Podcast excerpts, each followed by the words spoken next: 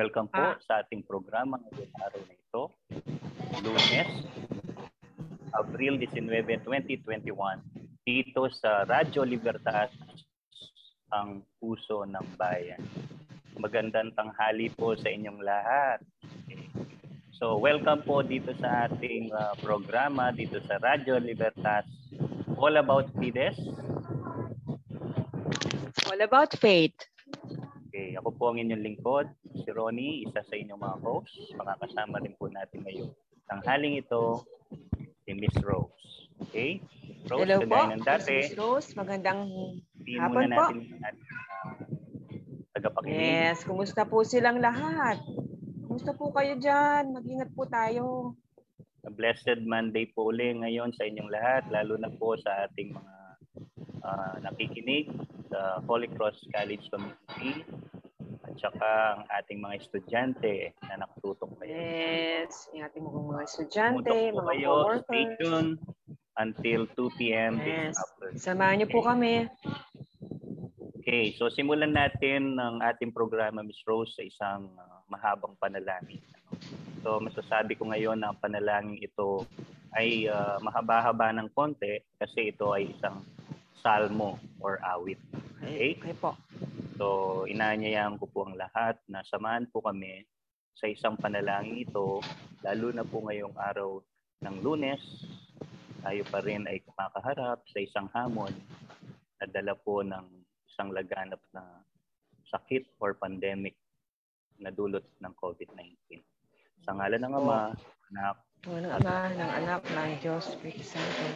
Amen awit ng pagtitiwala sa Diyos. Siyang naghahangad ng pagkupkop ng kataas-taasan at nananatili sa kalinga iyong makapangyarihan.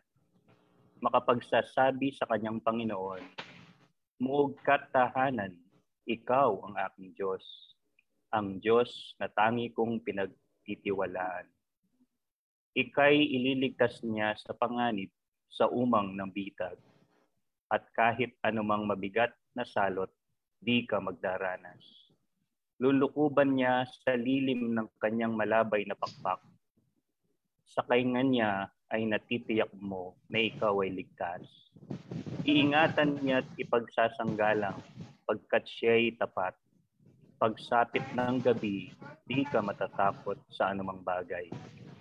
Maging sa gagawing biglaang paglusob, pagsapit ng araw, ni sa kahit na mabuwal sa iyong harapan ang sanlibong tao, di ka matatakot at natitiyak mong di ka maaano. Ikaw na nagmam, nagmamasid sa panunood iyong mamamasdan, iyaong masasama ay makikita mong pinarurusahan. Sapagkat si Yahweh ang iyong ginawang tagapagsanggalang ang pinili mong mag-iingat sa iyo'y kataas-taasan. Di mo aabutin ikay mapahamak at walang daratal kahit anong uri mang paghihirap sa iyong tahan. Susuguin niya ang maraming anghel, silang susubaybay kahit sa ang dako ikaw maparoon. Tiyak iingatan. Sa kanilang palad ay itatayo ka't silang magtataas nang hindi masaktan mga paa mo sa batong matalas, nang hindi masaktan at kahit tapakan mo ang mga leon, ahas na magbagsik, hindi ka maaano. Mga serpiente at leong mababangis, ang sabi ng Diyos, aking ililigtas ang tapat sa akin at iingatan ko ang sino mang taong ako'y kikilanlin. Pag sila'y tumawag, laging handa ako na sila'y pakinggan, aking sasamaan. At kung may hilahil ay sak sasaklolohan, aking ililigtas ang bawat isa ay pararangalan. Sila'y bibigyan ko't gagantimpalaan ng mahabang buhay at nakatitiyak ang tatamuhin nila'y kaligtasan. Sa ngalan ng Ama, ng Anak, at ng banal na Espiritu. Amen. Amen. So, Ms. Rose, yung uh, uh, binasa kong panalangin na yon ay hango sa Salmo 91 or better known as Opo. awit ng pagtitiwala sa Diyos.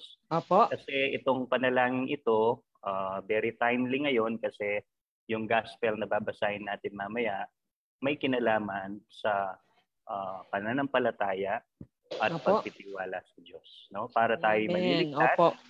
isang bagay lang ang ating gagawin. Magtitiwala tayo. Magtiwala, yes, at manalig. Mananampalataya. Mananampalataya. Okay. Amen. Opo. So, bago tayo magpapatuloy sa ating uh, talakayan, no? Ang uh, isang oras naman natin ngayong araw na ito ay puno ng talakayan tungkol sa salita ng Diyos, mga awitin, Opo at uh, tungkol sa buhay ng isang santo o santo. Opo. Okay. So uh, bago tayo magpapatuloy, uh, bigyan muna natin ng or aalayan muna natin ng isang magandang awitin ang yes, ating Yes, sige po. Para po sa inyo ito. Para po sa inyo to.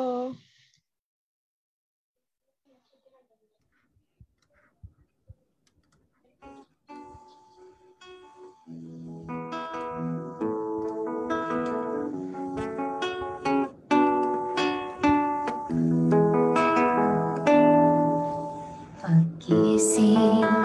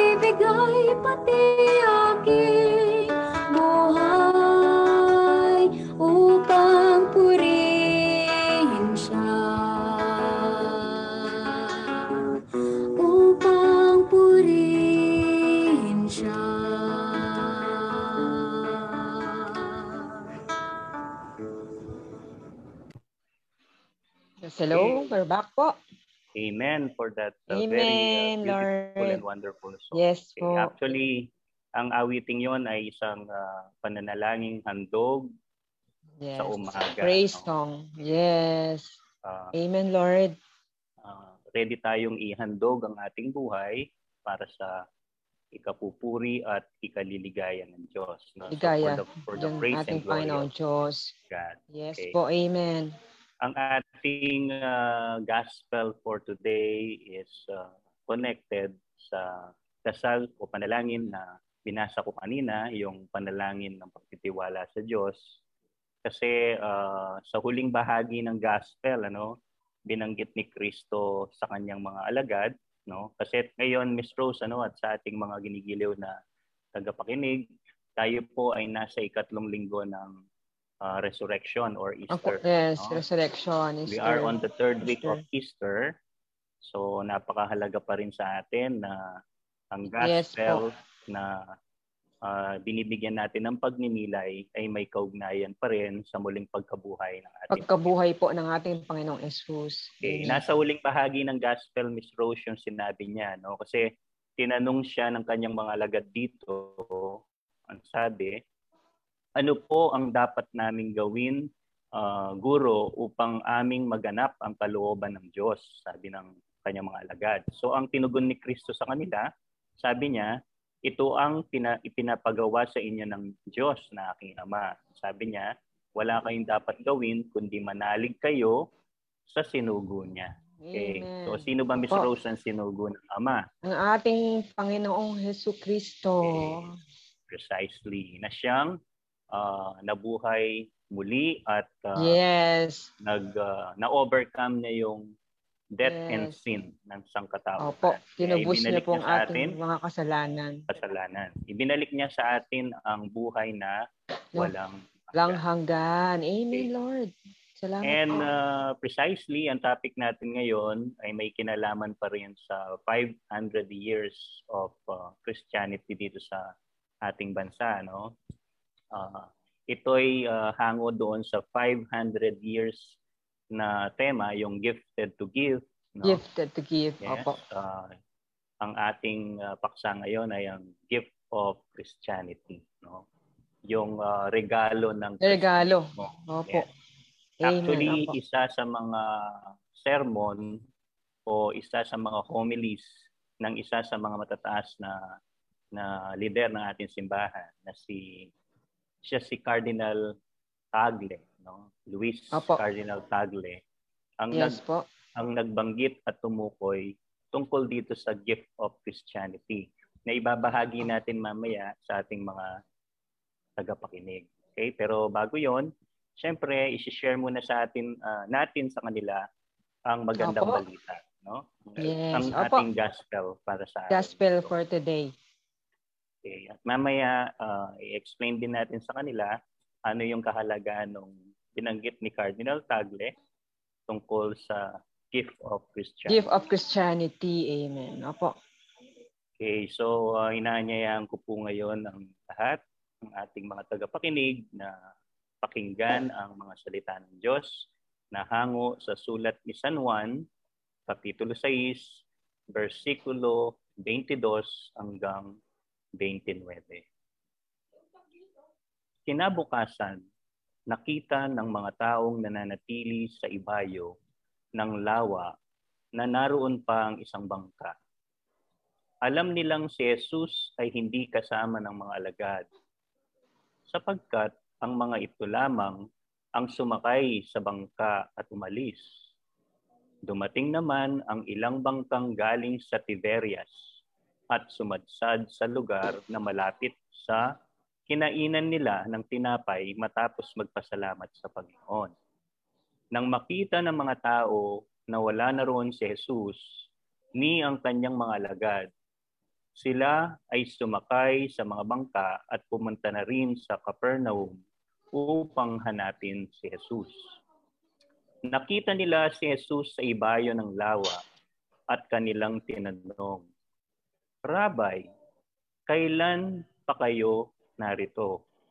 Sumagot si Jesus, Sinasabi ko sa inyo, hinahanap ninyo ako hindi dahil sa mga kababalaghan na nakita ninyo. Bagaman, dahil sa nakakain kayo ng tinapay at nabusog. Gumawa kayo hindi upang magkaroon ng pagkain hindi nasisira, kundi upang magkaroon ng pagkain hindi nasisira at nagbibigay ng buhay na walang hanggan. Ibibigay ito sa inyo ng anak ng tao sapagkat siya ang binigyan ng kapangyarihan ng Diyos, Ama. Kaya't siya'y tinanong nila, ano po ang dapat naming gawin upang maganap ang kalooban ng Diyos? Ang tugon ni Kristo. Ito ang ipinagagawa sa inyo ng Diyos. Manalig kayo sa sinugo niya, tugon ni Jesus. Ang mabuting balita ng ating Panginoon. Pinupuri ka namin, Panginoong Yeso Kristo. Yeso Kristo. Okay, yes, so po. ngayon, Miss Rose, lapatan natin ng isang maikling pagninilay kung ano ang uh, ipinapahiwatig sa atin ng Ebanghelyo ni San Juan. Okay, so ibibigay ko po sa inyo si Miss Rose para sa isang maikling pagninilay. Yes po. Thank you po Sir Ronnie. Magandang hapon po sa ating lahat. Actually, napapanon po ang ngayon sa ating mga pinagdadaanan. So kailangan po natin laging uh, manalig at lumapit sa ating Panginoong Hesus. Ano ang pinakagutom mo para sa kalusugan ba o sa kayamanan? Pag-ibig ba? Katotohanan? Buhay? Hinarap ni Jesus ang isyong ito sa mga naghahanap sa Kanya pagkatapos ng himala ng pagdaragdag ng mga tinapay kung saan gutom na gutom sila sa mga bagay na nagbibigay kasiyahan sa katawan o para sa nakakapagbigay ng kasiyahan sa puso at kaluluwa. Inilahad ni Jesus ang katanungang ipinayag ng propetang si Hesaya. Bakit mo ba ginggol ang iyong pera para sa hindi tinapay? At ang iyong paggawa para doon ay hindi nasiyahan? Mayroong dalawang uri, uri ng gutom. Ito ay gutom sa pisikal at sa espiritual. Ang Diyos lamang ang makapagbibigay ng kasiyahan sa espiritual sa ating puso at kaluluwa. Ang pagkagutom sa katotohanan para sa buhay at para sa pag-ibig. Nagsalita din si Jesus tungkol sa mga gawa ng Diyos at kung ano ang dapat nating gawin upang gawin ang mga gawain ng Diyos iyon ay upang maniwala sa anak ng Diyos na isinugo niya sa mundo. Naghahalok si Jesus ng isang bagong ugnayan sa Diyos na naglalabas ng isang bagong uri ng buhay. Isang buhay ng pag-ibig at paglilingkot at pagpapatawad ng iba na tumutugma sa awa at kabaitan ng Diyos. Isang buhay na kabanalan at kadalisayan na tumutugma sa kabanalan ng ating Panginoong Hesus at isang buhay na pagsumite at pagtitiwala na tumutugma sa karunungan ng Diyos. Ito ang gawaing dinedirekta sa atin ni Jesus at binibigyan daan tayo upang maisagawa sa kapangyarihan ng banal na Espiritu. Gutom ka ba sa tinapay na bumaba mula sa langit at nauuhaw ka ba sa salita ng buhay na walang hanggan? ang Panginoong Hesus lang, na, lang, naman, lang natin ang magbibigay ng kasiyahan at pinakamalalim na pananabik at gutom sa ating mga puso. Maaari ba tayong laging gutom sa tinapay na hindi nasisira o masira upang may masiyahan tayo sa iyon lamang ang bilang tunay na tinapay ng langit. Magbigay ng sustansya at palakasin ang tayo upang mapaglingkuran natin siya ng lubos ng kagalakan. Ang kabutiang loob at kasig, kasagisa, ka, ka, ang kabutihan ng loob at ang uh, kalinisan ng ating puso sa lahat ng araw ng ating buhay. Ang isang sign ng spiritual maturity is when you can cry, you can shed tears in your life or in your eyes kapag hindi ka na naiyang ilabas ang iyong nararamdamang galit, lungkot at dalamhati, kailangan lang natin yung ilabas at, at, at iiyak.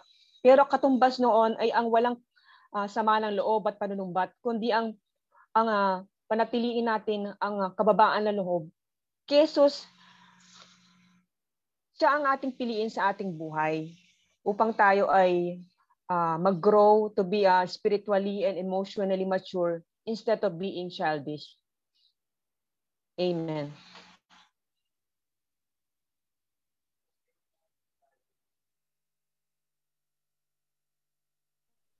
Thank you, Ms. Rose, sa uh, binigay mong pagninilay. No?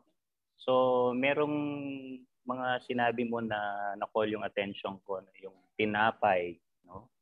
Uh, na may dalawang uh, uh, bagay na binibigay sa atin ng tinapay. No? Uh, buhay para sa ating katawan o nagbibigay ng yes. buhay sa ating katawan at saka yung Opo. tinapay na nagbibigay buhay na sa walang hanggan o yung yung yes, tinapay na pang spiritual. Okay. Yes po. Actually, Miss Rose, ano, nung uh, nagtuturo pa ako ng baking, no, napapansin ko parang, di ba, natandaan mo yung tinapay na walang lebadura nung isang yes. isang paksa natin noon. Ano? Opo. Yung sinabi mo, yung tinapay na may lebadura, parang parang puro hangin or fake yung yes. ano niya, size niya at saka yung yes, laki niya, yung lasa niya, no? And definitely, mm-hmm. nakukuha lang siya sa laki. Pero sa lasa, laki. Yes. quality wala. No? Totoo ano po yan. ko lang, yung tinapay na may libadura o yung may yeast na sinasabi nila, parang madali siyang masira. No? Parang madali Totoo siyang umasin. No? Opo. Pero yung tinapay na walang libadura, yung walang yeast, actually, tumatagal siya no? Hindi siya nabubulok ka. Tumatagal, tama so, paano po. natin, yes. Totoo paano po natin mai-connect ito dito sa gospel? Ano? Actually, kung uh, nagsisimba ka, no, ang ang sentro ng misa ay dalawa, 'di ba? Yung yung liturgy of the word at saka yung liturgy of the Eucharist, no? So, actually may sinabi si Kristo diyan, ano, hindi lang sa pagkain nabubuhay ang tao, no? Subalit sa mga salitang uh, namumutawi sa, yes. sa bibig ng Diyos. So, yun yung salita. No? Tama salita po yun. Ng Diyos. So, pagdating naman sa tinapay na nagbibigay buhay, no? itinalaga natin sa Eucharistia nung namatay si Kristo o doon sa Last Supper, siya yung siya yung nagbahagi o nag nag ano eh nag-break ng bread at ibinahagi yes. niya. Yes. Opo, hinati. Actually, yun ang unang simbolo na ibinigay niya sa kanyang mga apostoles tungkol sa Eucharistia o yung yung liturgy of the Eucharist sa misa, no? Yung Opo. pagbabahagi niya ng kanyang katawan, kanyang katawan uh, sa simbolo ng isang tinapay. Opo. No? So, kung pupuntahan natin yung bahagi dito kung saan yung binasa ko kanina at binigyan mo ng pagninilay, ito yung tinapay na hinahanap ng mga tagasunod ni Kristo. Actually, yung tunay na tinapay na masusumpungan natin kay Kristo, hindi lang yung tinapay na nagbibigay buhay sa ating pampisikal. Totoo po yan.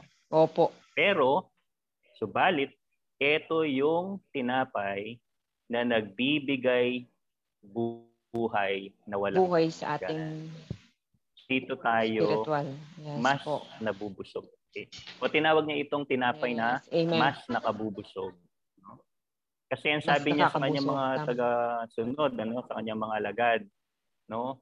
Uh, kayo ay sumusunod sa akin, kayo ay uh, naghahanap sa akin kasi nakakasumpong kayo sa akin ng kabusugan sa tinapay na nagbibigay buhay. Hindi lang yung tinapay na nagbibigay kabusugan sa ating yes, tiyan. Tama no? po yan. Okay. Actually, Miss Rose, ano, doon sa binasa kong uh, gospel doon sa last part, nagbigay ng hamon si Kristo sa kanyang mga tagasunod at sa kanyang mga nakikinig. At siguro uh, tayo rin dapat uh, makiayon tayo dito sa hamon ni yes. Kristo ito, no? So Tama ang kanyang po. hamon eh, ang sabi niya, ang pagsisikap sa pagkain nagbibigay buhay, hindi yung pagkain nakakamatay. So dalawang klase pala yung tinapay na yon o pagkain. Isang pagkain na nakakamatay Naka- at saka yung pagkain na nagbibigay buhay. Buhay. So ano dapat yung ano dapat yung pagkain hinahanap natin, Miss Rose? Siyempre po yung nakakabuhay. Nakakabuhay. Okay. Siyempre po. Sabi nga ni ni Kristo, no? Uh, ang kanyang katawan, ang siyang tinapay na nagbibigay Bibigay buhay. buhay. Amen. At ito yung uh, kanyang hinati no at uh, ibinahagi sa kanyang mga alagad yes. bago niya so, ito po. iniwan. At saka kung mapapansin mo sa mga readings ano Miss Rose na yun yung nagiging ano eh nagpapa-remind sa mga alagad ni Kristo na siya ngayon. Siya nga yung si Kristo na nakasama nila noon. No? Kapag Opo. kapag uh, hinahati na niya yung tinapay at ibinabahagi na niya sa kanila, doon sila nare-remind, ah, si Kristo ito, no? Ang kasama natin ngayon. So yun yung kanyang ano eh, yun yung kanyang pinakasimbolo. Simbolo, opo. na iniwan niya sa kanyang mga tagasunod. Kaya tagasunod. madali nilang maalala si Kristo no? na siya yung tinapay na nagbibigay buhay. Di ba sa ating mga Katoliko, Miss Rose, requirement sa atin that every time we attend the Mass, kasi kapag yes. nag-attend tayo ng Mass, parang hindi sapat, hindi kumpleto yung Totoo ating yan. pakikiling sa misa. Kapag hindi tayo tumanggap ng Yes, ang communion. Communion. Okay. Opo, Pero bilang mga Katoliko, no, meron tayong sinusunod na mga mga ano eh, mga rules, no? Uh, rules, yung mga opo. batas no? na dapat bago natin tanggapin yung yung bu, yung tinapay na nagbibigay buhay, malinis ang ating kalooban yes, at malinis opo. ang ating yung nakahingi po tayo ng kapatawaran. Opo. Yes. So usually uh, meron tayong act of contrition. Humihingi tayo ng tawad sa Diyos. Tawad. Opo. Para kahit na hindi tayo nakapag uh, confess sa pare, at yes. least nakapag uh, ano, nakahingi tayo ng kapatawaran. Yes, nakapaglinis Nalinis po tayo. natin yung ating katawan bago natin tatanggapin. Yes, yung opo. Ewan ko kung natatandaan mo pa noon ano nung buhay pa yung lola natin ano kapag bago ka magsisimba ng linggo sabi niya dapat daw hindi ka muna kumakain. Huwag tayong, wala tayong kakain. Diba? Oo, wala po laman yan sa natin pag umaga. Wala laman ng tiyan. Opo. Yun yung, yung ano eh, yung matandang tradisyon na kinagis na natin noon eh. No? Sabi niya, kung magsisimba kayo ngayong linggo, huwag muna kayo magsikain kasi magkokomunyon kayo. Yun yung laging naririnig ko sa kanya. Eh, no? Opo. So, ibig Dapat walang daw, tiyan yung naman tiyan. Wala walang laman yung tiyan natin. Kasi Opo. yung inilalaman natin sa tiyan natin, yun yung yung ano eh, yung pagkain na nakamamatay. Oo, kasi uh, minsan 'di ba yung mga kinakain natin mga bawal, no? So, yes, yung taba ng karne, yung taba, opo, cholesterol, mataas, opo. Mataas sa salt, mataas sa sugar, 'di ba? Ito yung mga opo. pagkain nakamamatay, no? Pero kung hahanapin natin yung tinapay na nagbibigay buhay, no? At yung bigay niyang buhay ay hindi yung buhay dito sa mundo. Ito yung buhay pagkatapos ng ating buhay. Yes, yun po yung buhay Ito na walang buhay hanggan. na walang hanggan. Okay? So kung mapapansin mo, Miss Rose, sa palagay mo, ano sinisimbolo ng bangka dito sa Ebanghelyo? No? Kung pwede mong i-connect ito doon sa ating 500 years of Christianity. No? Nakita mo na ba yung ano, yung logo nung yung tema ng 500 years uh, gifted to give? Hindi pa oh, siguro. Para po siya tang, hindi ko pa napansin eh, pero parang, parang meron siya balang, ah, uh, para siya meron po siyang, meron siyang ano, ship. flag po ba yun? Oo, Oo meron siyang oh, ship, ship. Tapos may meron flag. Siyang, meron siyang bangka, no? At yung bangka Opo, na yun, parang ganun. yun yung pag, ano eh, paglalayag o yung paglalakbay ng Kristyanismo. Kristyanismo. Nadala-dala ng, ng mga... Yes po. Yes Nadala-dala yes. ng mga Kastila Kato, sa yes, opo. No? Uh, kung tatanungin kita, Miss Rose, oh, definitely kung tatanungin natin yung ating mga tagapakinig ngayon, sadya nga bang uh, maswerte tayo na tayo ay naging Kristiyano ngayon? Ikaw, Miss Rose, tatanungin kita. Totoo po. Sobra. Kasi imisan na-imagine ko kung hindi po nangyari yung sa atin. Ano mm-hmm. kaya tayo ngayon? Yes. Paano po tayo ngayon? Siguradong mga ano tayo, uh, mga Gentiles tayo, mga pagano. Wala tayong, uh, opo, walang direksyon yung buhay. Ganun Sinasamba po, eh. natin yung mga Diyos-Diyosan siguro. Diyos-Diyosan, mga nito, no? nito. Opo. Which is napakalayo siguro naging buhay natin. Yes. Kung natatandaan mo, dinefine ko noon yung Christ- Christianism no? or yung Christian. No? Yung word na Christian is consists of two ano eh, two set of isang syllable at saka isang suffix at saka isang keyword, di ba? Christ and IAN. IAN. Christ Christian. No? Kaya nga, tinatawag tayong Christian kasi uh, nabaptize tayo sa tubig Opo. at saka spirito at naging bahagi po tayo. ng banal na spirito. Opo. Yes, ng pananim, pananampalatayang Kristiyano. Ngayon, definitely, kapag Kristiyano ka na, dapat tinanggap mo na si Kristo. No? doon Opo. sa binyag, no? Sa binyag ng tubig at doon sa confirmation naman yung binya ay yung uh, pagbibinyag ng spirito no nung kinumpilan tayo, kinonfirm tayo. Yes, yung kumpil naman po yes. yun. So kapag kapag nawala yung yung Christ doon sa salitang Christian, ang nagiging kahulugan ng IAN, natatandaan mo pa ba yung binigyan kong kahulugan doon sa IAN? Kapag tinanggal mo yung word na Christ doon sa Christian. Sirit nga, sir. di ba yung di ba yung matitira yung IAN? IAN na lang po, opo. IAN. Okay. So What anong ibig sabihin ng IAN? I means I am nothing. I am nothing. Yes. So wala ako without so, Christ. Wala ako without Christ. So I am nothing oh. without Christ. So ibig sabihin, so, dapat magka, magkasama talaga sila. Yes. So they cannot be ano uh, ano sila inseparable. So kapag Kristiyano Christian. ka, dapat nasa iyo si Kristo. No? Uh, amen. Totoo okay. po 'yan. Ngayon doon sa sinisimbolo ng bangka doon sa ano, doon sa 500 years of Christianity kasi yung topic natin ngayon is uh, ano eh, gift of Christianity, no? So, ang daladala ng mga Kristiyanong mga fraile o mga Kastila galing sa Espanya na sa pinangunguna uh, sa pangunguna ni sino ba si Ferdinand Magellan. May, no? opo. Si oh, ano ba daladala nila sa atin, ano? Uh, itinanim nila yung unang krus dito sa Yung krus, opo. Sa Pilipinas at dito nila uh, isinagawa yung kauna-unahang misa. No? Yes. Yung sa Limasawa. Pinakaunang mas. Opo. Yung pinakaunang misa. No? So, ang dala-dala talaga nila, salita ng Diyos at saka yung tinapay na nagbibigay buhay. Nagbibigay buhay. so, sa pamamagitan ng misa na ituro sa atin, no? in-embrace natin sa misa na ang sentro ng ating ano ng ating pananampalataya ay pananampalataya. Nasa misa, no? Kasi Opo. yes, kasi yung misa parang kumpleto na siya eh. Nandoon na yung salita ng Diyos, tapos nandoon yung tinapay na hinahanap yes. natin. Yung Opo. tinapay na nagbibigay nagbibigay ng buhay. buhay. Okay? Yes.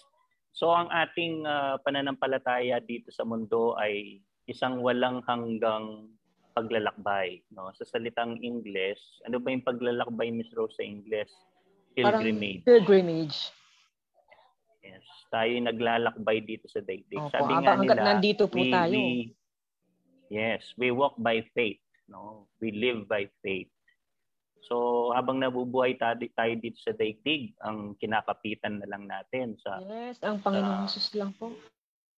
Kabila ng ating mga pagsubok, yung mga pagsubok, yung mga may hirap na bahagi ng ating buhay. Yes. So, ang nagbibigay lang ng hope sa atin walang iba kundi yung yes, ating... Yes, tama po. Ang ating Panginoon. Kaya nga tama nga lang na ang ating pananampalataya ay isang gift or gift of Christianity. Amen. No? Totoo po yan. Alam mo, si Cardinal Tagle, kilala mo si Cardinal Tagle, Ms. Rose? Opo. Siya yung ano no, yung cardinal na hinirang ni Pope Francis para hawakan yung isa sa pinakamataas na pwesto sa Vatican. No? Opo. Ito yung uh, tawag nila, Prefect of the Congregation for the Evangelization of Peoples. No? So nandun yung term na evangelization. So expertise ni Cardinal Tagle yan, yung pag-evangelize. So, pag-evangelize. Opo. Pag-evangelize, yung pagpo-propagate o pag uh, papakalat ng salita. Pagkalat po. Opo. So ang sabi niya sa kanyang sermon, kung uulitin kung babasahin yung sermon niya, no?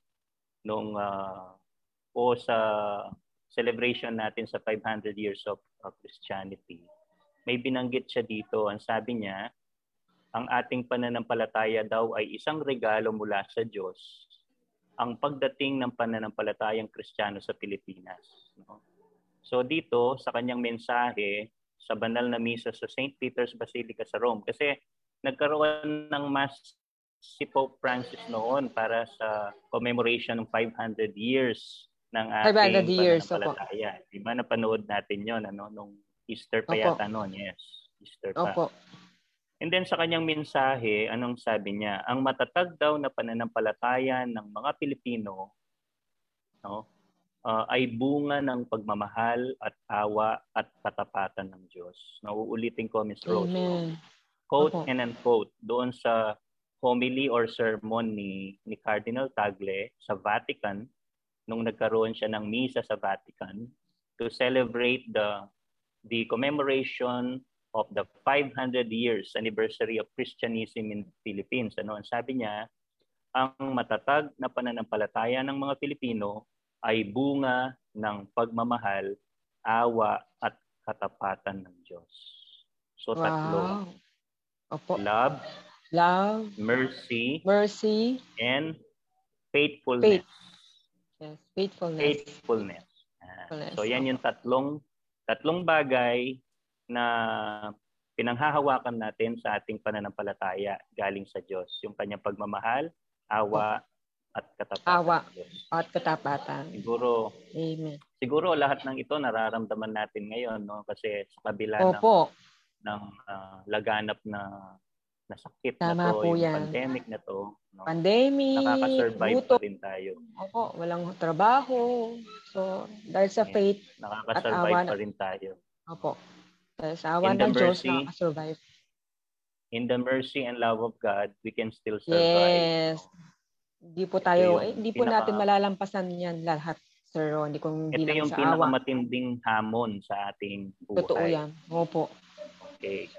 So, sa ating uh, topic ngayon na tinuran ni Cardinal Tagle, ito yung uh, pinagkukunan natin ng hope, no? Yes. Uh, pag-asa. Pag-asa. Yun nga Lakas. sabi ni Pope Francis, kung mara- matatandaan mo pa yung sinabi ni Pope Francis, ang pinanggagalingan ng ating pag-asa ay ang ating uh, paniniwala at pananampalataya sa Diyos. When we cling yes. to God, Amen. no, we we we ano, we enjoy this hope na meron tayo ngayon no? dahil sa pananampalataya sa Diyos. Siguro sa pamagitan na rin ng ating mga panalangin, no? Bakit tayo nananalangin? Kasi kapag nalalangin tayo, meron tayong inaasahan, di ba? Yeah, yes, may pag-asa. Yes. Tayo po yung umaasa. At kapag umaasa tayo, meron tayong inaantay no? Inaantay. Darating. At ito yung blessings and graces na nare-receive natin dahil sa ating yes, uh, malalim at matibay na pananampalataya sa Diyos. Okay? So siguro Totoo bago pa tayo palalawig sa ating topic, mamaya uh, sa pagbabalik natin, uh, ibibigay muna natin yung isang uh, flash report at pagkatapos ng isang Opo. flash report, bibigyan natin ng awiting andog ang ating mga taga-pakinig muli. Yes. No? Tatalakayin natin yung gaano nakarami yung mga Kristiyano sa buong daigdig at ilang mga Kristiyano ang meron dito sa Pilipinas. Naku, at least, dami natin. Trivia na rin ito. No? Trivia na rin ito. Opo. Para sa ating mga masusugid na nakikinig sa mga yes, oras. Yes. Stay tuned po ano until 2 p.m. Stay tuned po. So nais yes, nice po namin uh, nice namin pong i-greet lahat po ng ating mga taga-subaybay na laging nakatutok, yes. nanonood at nakikinig sa ating yes. programa. Hindi salamat man namin po. mabanggit yung mga pangalan ninyo. Opo. Maraming salamat. Okay? Maraming salamat so, po. So ngayon po magbigay tayo magbigay po tayo ng isang uh, daan sa isang flash report, no? Halina't makibalita tayo, narito ang flash report o Arangkada Pampanga ikakansela muna ang Dalo Balen sa bayan ng San Luis dahil sa patuloy na paglobo ng COVID-19 cases. At para po maibigay sa atin ang report na to, ito po si Mark Justin Batuhan.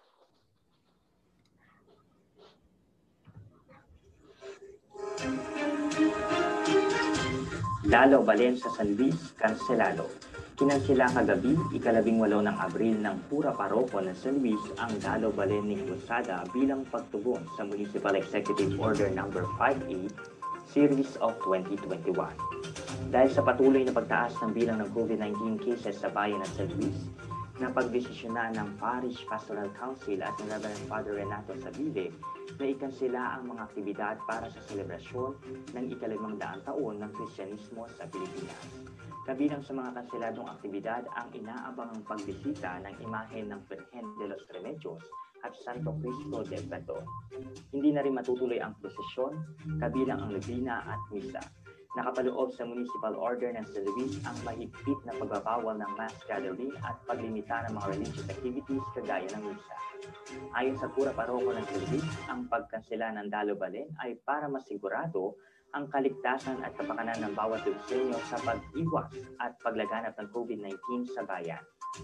Samantala, nakapagtala ng tatlong bagong kaso at limang recoveries kahapon ang bayan ng San Luis nitong ikalabing walo ng Abril.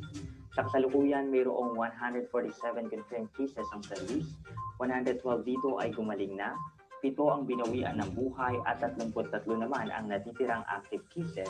Base po yan sa datos ng Bulletin Board ng Municipality of San Luis nitong April 18, 2021. Marcia C. Miranda Batuhan para sa Arangkada Pampanga ng Radyo Libertas, ang puso ng bayan.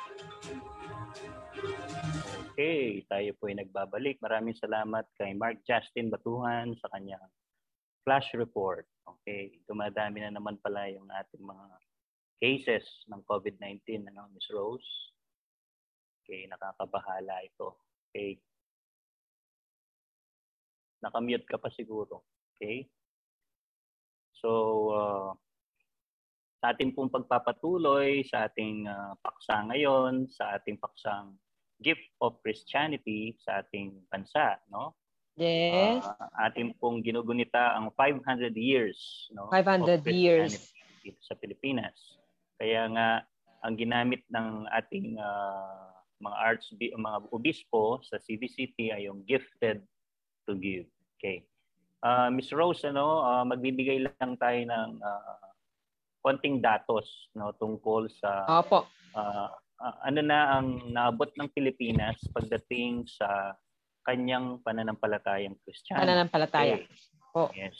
So alam naman natin dumating dito ang mga Kastila, dala-dala ang pananampalatayang Kristiyano. Opo. Tayo ay nabinyagan at uh, tayo ay nadoktrinahan tungkol sa Opo.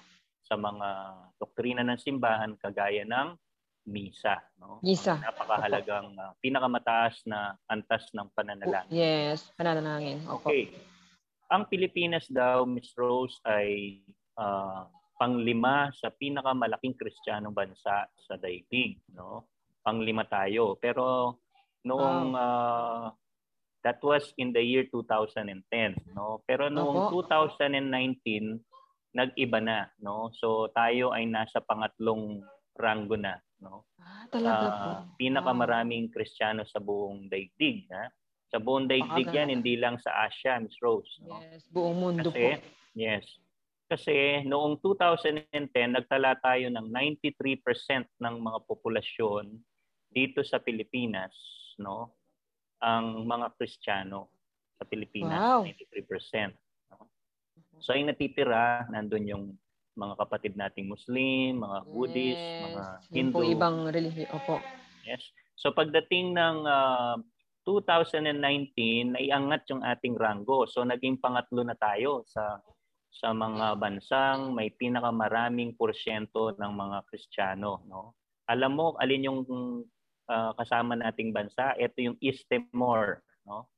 Parang bahagi wow. ng Indonesia. No? Pangatlo opo, din sila Indonesia sa pinakamaraming Kristiyano. East Timor. Hmm. At ang pangunahin, number one and number two, ay ang Brazil at saka ang Mexico. No? Wow. Brazil at saka ang Mexico. Okay.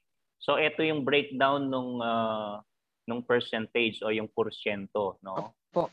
So ito ay ayon doon sa 2010 na na ano na tabulation nila, no? So may tinatayang ang mga Pilipino ay 90.1% ang mga Kristiyano at ang mga Katoliko ay nasa 80%, no? 80% tayo mga Katoliko.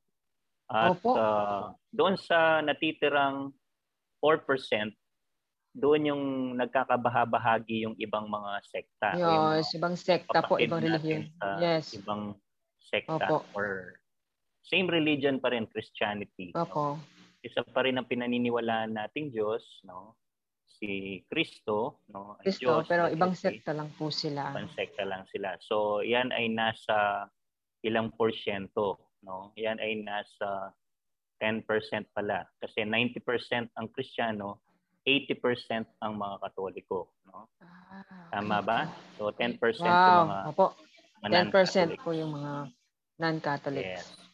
So ganyan tayo karami no na mga Katoliko Opo. no sa Pilipinas na napakaswerte natin kaya nga Opo, tinanggap natin Opo. ang Kristyanismo bilang regalo no napakagandang uh, regalo po Yes, wag na natin titignan yung uh, aspetong uh, pananakop ng mga Kastila, no, opo. na tayo ay napasailalim sa uh, uh, kapangyarihang Kastila. Opo. Titignan natin doon sa aspetong tayo ay maswerte kasi natanggap natin ang isang regalo na Totoo po 'yan. Uh, tinukoy ni Jesus Christ 'yan, 'di ba? Doon sa pangalawa niyang pagpapakita sa mga apostoles nung nung nagpakita siya ng una, wala si Tomas, no? Opo. 'Di ba? Sabi ni Tomas nung binanggit sa kanyang ng kanyang mga kasamang alagad, nagpakita nga si Kristo, nag na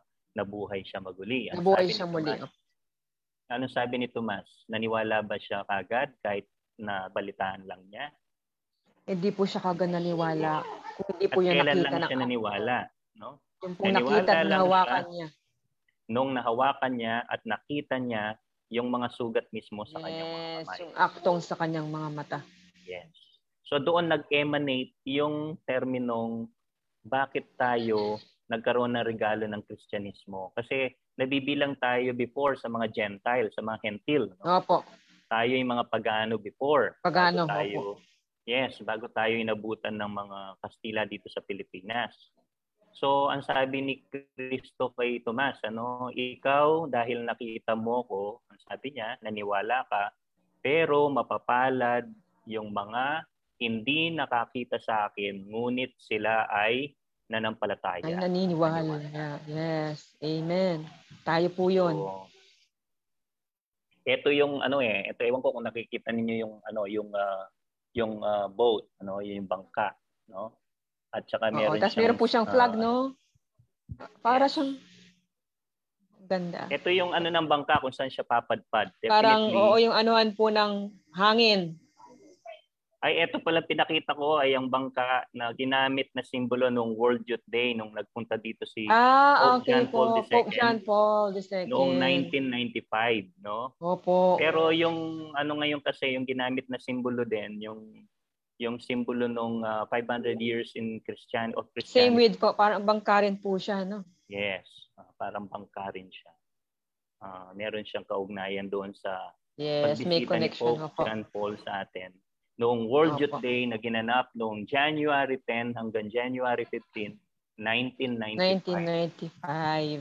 Actually, ito lang yung uh, Pope na na makalawang beses na bumisita sa bumisita sa atin, no po. Dito sa Pilipinas, no. Yung una noong 1981 noong kinanonize niya si or beatified niya, beatified niya si uh, San Lorenzo Ruiz, yung San Lorenzo po. Unaw na santo, no?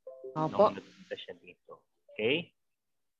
So siguro, uh, Miss Rose, ikakat muna natin uh, sumandali yung ating pag-uusap Opo. para mag-greet daw natin yung ating mga uh, mga ah, nakikinig. Taga-subaybay. No? Wow. Yes, i-check mo po. doon sa Facebook page natin sa Holy Cross College. Paki-check mo, Miss Rose, para mabati natin yung ating mga nakikinig ngayong mga Sige oras na to.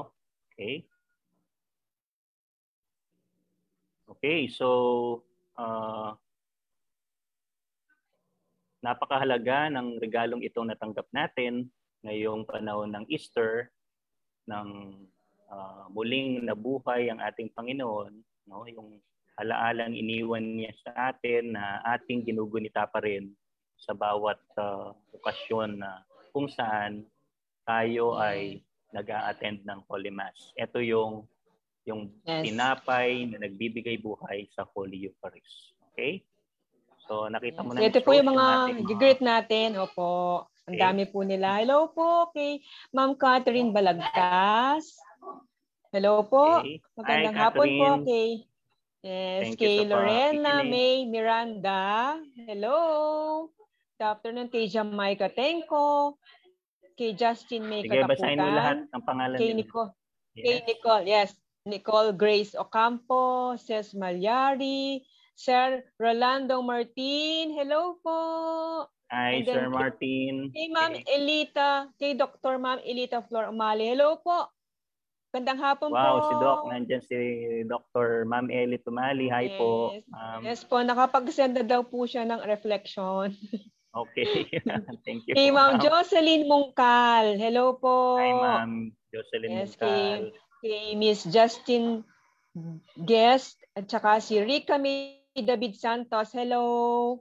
Saka Shout out din Magkalas. kay Ron Leander at saka kay Venice. Ay, hello. Saka kay Vena. Hello, Ron. Saka kay Venice Vena. Hello. And then at kay Nathaniel. At kalilimutan, Miss yes. Rose, si si Ma'am uh, Arlisa na lagi rin Ma'am Arlisa, yes. Hello po. Huwag natin kakalimutan si Ma'am Arlisa. Tsaka Sir si Martin. Sir Martin, si Nathaniel Santos, Walter Colado Mercado, Alisa Celine G. Galang, Maria Lourdes Zobel Sagum, Herald Leasing, Kel, Kel Larry Lerit, Lian Tricia ito, Mata. Miss Rose, ito yung ano, yung simbolo. Wow, yes, yes. I've seen po.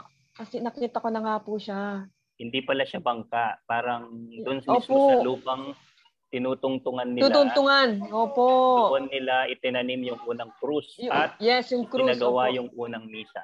Okay? Yes, napakaganda. Hello po at sa lahat. Yes, sige. Ang dami Hello po nila, sa sir. Lahat. Magandang tanghali po sa inyo Opo, lahat. thank you po kay Ma'am Grace Canlas. Thank you rin po. Hello po. Hi, Ma'am Grace. Okay. Hi, Ma'am Elit, Sir po. Martin, Ma'am Marlisa, and all the students. Hello po. Hello rin po kay Ma'am Raquel. Reyes. Theology Tatay students Antonio Reyes. Yan, mga Opo. nakikinig din, nakatutok din sila. No? Opo. Yung Psychology 1A at saka Psychology 1B at saka yung uh, Education uh, 1B, sila Arwen and all the rest, hi po sa inyong lahat. Okay. hello. So, Miss Rose, okay. Apo.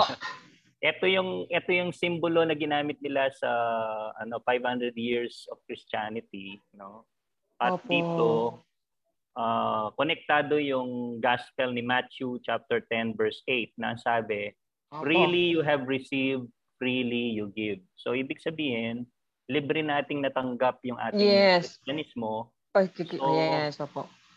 Anong libre po natin, natin i- Siyempre, libre Bahagi. natin ding ibahagi sa lahat. So, sa pamamagitan ng outreach, no, kagaya nito, yung pag uh, pag uh, share ng salita ng Diyos sa ating mga tagapakinig, isa ring itong pamamaraan ng uh, evangelization. No? We are imba- we are yes, the modern evangelizers tama of the word yan. of God. So, Malaking... napakaganda yung tinuring doon sa Matthew chapter 10, 10 verse 8.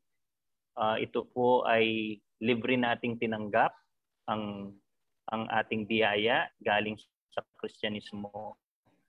So, libre rin po natin itong ibahagi sa ating mga kapatid na mga Tama Pilipino na na nanghihina o pinanghihinaan yung kanilang pananampalataya. Totoo lalo po na yan. Po sa mga panahong ito. No? Okay. Minsan po, so, Sir Ronnie, may... kahit yung mga ganun lang pong salita, nakakatulong na tayo sa kapwa natin eh. Yes. Yung mabigyan lang natin nagbibigay sila ng, ng ano sa kanila, nagbibigay ng pag lakas at kadadagan at pag-asa. Tama yes, po yan. Nagiging matatag sila. Sabi nga kanina, nakikinig ako sa radyo, Miss Rose, ano, doon sa radio, Radio Veritas, ang sabi ng isang pare, uh, alam mo, ang mga tao ngayon, ang mga Pilipino, kapag nakakarinig daw sila ng mga Bible verses na nagbibigay ng pag-asa, no? Sa Diyos mismo, no, o kay Kristo, doon na lang sila ano eh, doon na lang sila kumakapit. Kumakapit, totoo yeah. po 'yan. Kasi dahil doon sa mga salitang 'yon, sila'y uh, tumitibay, sila'y tumatatag. Yes, nabubuhayan, nagiging nabubuhayan matatag. Yes, okay? tama po 'yan. Okay, so siguro uh, ibabahagi natin sa kanila ang isang awitin bago tayo magtatapos yes, ngayong araw na ito. Okay? Para sa inyo po to. Para po sa inyo ang awiting ito.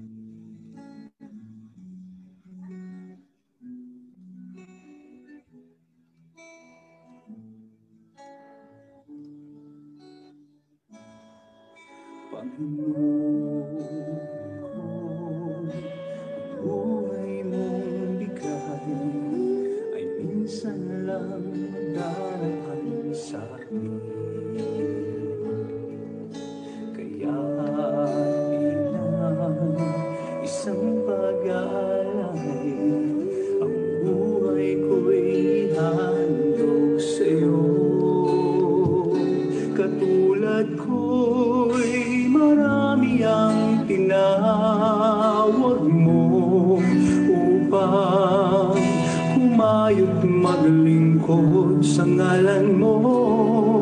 Tanging hiling at lagi ng dasal maging mapalad sa ng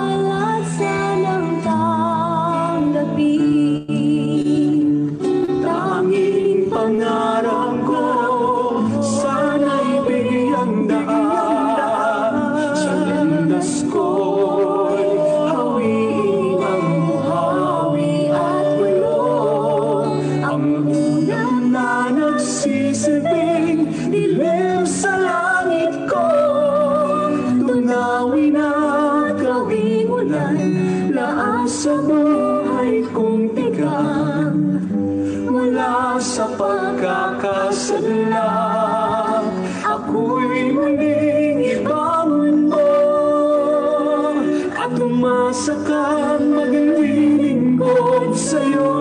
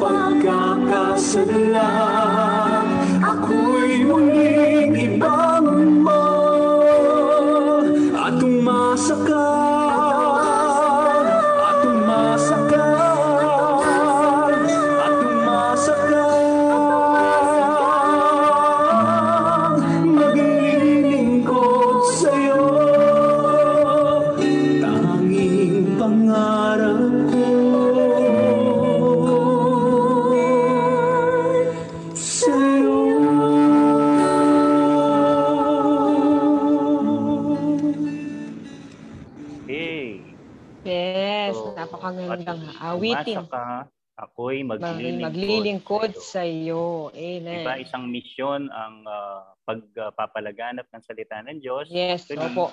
Diba, ito yung tema na ginamit nila ngayong 500 years na tayo Yes. in uh, of uh, our faith in Christianity. Okay? So, Miss Rose, bago tayo magtatapos ngayong araw na ito, uh, Apo. nais po nating ibigay muli ang isa pang flash report. No? Halina't makibalita naman tayo. Narito ang flash report, ang Arangkada Pampanga. No vaccine, no work policy, mariing ipinagbabawal ng Dole Central Luzon. Ibibigay po sa atin ang detalye ni Rica Santos. Pasok, Rica Santos.